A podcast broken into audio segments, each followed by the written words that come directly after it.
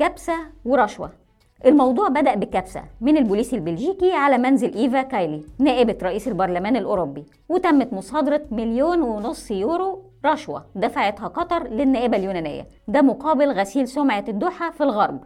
بمجرد ما انتشرت أخبار الرشوة ومحاولة التأثير على القرار الأوروبي خرج إعلان من روبرتا ميتسولا رئيسة البرلمان الأوروبي وقالت إنه هيتم مراجعة مشروعات القوانين اللي كانت هتدي إعفاء للقطريين من فيزا شنجن بتاعه دخول منطقة اليورو. طبعا قطر ما سكتتش على اللي حصل لأن على طول خرجت تصريحات قطرية بتندد بالتحقيقات الخاصة بالشرطة البلجيكية. وقالت إن الحظر البرلماني على ممثليها ممكن يأثر سلبا على أي صفقة غاز تصدرها لأوروبا. أوروبا لجأت لقطر أصلا عشان تهرب من الغاز الروسي ودلوقتي لقت نفسها دراعها بيتلوي تاني. بس المرة دي من قطر لأن التقارير إعلامية تحديدا من Firstpost بتقول إن لو أوروبا التزمت بمبادئها وخدت موقف من قطر زي روسيا يبقى هتخسر الغاز. وإذا قررت تطنش وتبص للمصلحة فسمعتها هتبقى في الأرض.